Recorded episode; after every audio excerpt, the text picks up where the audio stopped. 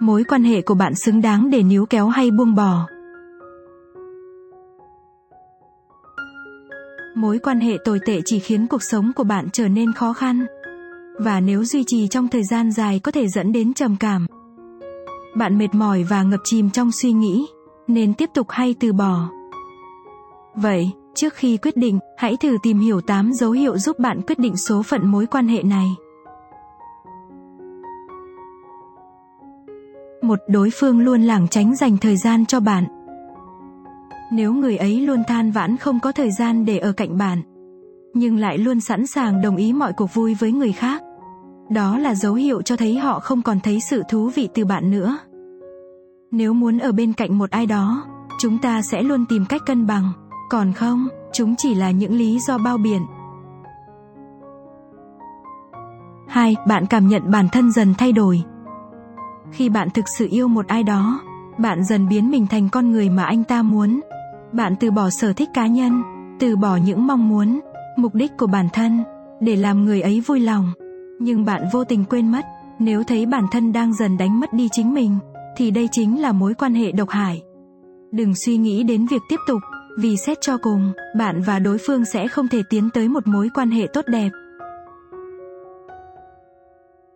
3. Khó khăn trong việc mở lòng.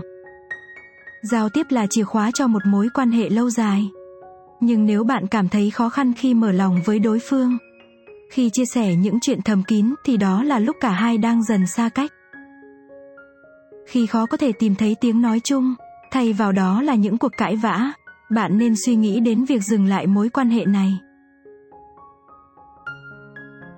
4. Liên tục xung đột. Kết thúc câu chuyện bằng những xung đột vì không thể tìm tiếng nói chung. Đó là lúc các bạn đều đặt cái tôi của bản thân lên trên tình cảm cá nhân. Khi có những bất đồng ngày càng dâng cao, bạn nên suy nghĩ chấm dứt thứ tình cảm này. năm Trái tim không còn rung động khi mối quan hệ của bạn vượt qua giai đoạn ngọt ngào. Sự phấn khích ban đầu mất dần, điều này có nghĩa những cảm xúc cũng dần tan biến. Và nếu khi nghĩ về đối phương, bạn không còn nở nụ cười trên môi, có nghĩa là hạnh phúc trong bạn đã không còn. 6. Đối phương không có ý xây dựng. Một mối quan hệ đòi hỏi sự nỗ lực từ cả hai phía. Nếu bạn luôn là người cố gắng níu kéo, còn nửa kia luôn thờ ơ, đây là lúc bạn cần đưa ra sự quyết định. 7. Mối quan hệ dần trở nên khô khan, nhàm chán. Cuộc sống thường nhật không hề giống trong phim. Cũng sẽ có lúc hai bạn vui vẻ, cãi vã và cả những khoảng lặng. Nhưng nếu không biết cách thêm gia vị cho tình yêu, khơi gợi những đam mê và sự thú vị, chuyện tình cảm của bạn sẽ không thể đi đến đâu. 8. Bạn không phải mối quan tâm hàng đầu thay vì là sự lựa chọn hàng đầu người đó chỉ tìm đến bạn khi họ cần còn những lúc khác thì lặn mất tâm trong tâm trí họ bạn chẳng là ai chẳng phải là người quan trọng, dù vẫn trên danh nghĩa yêu đương. Vậy thì tại sao bạn không quyết định dừng lại trước khi để bản thân chịu tổn thương?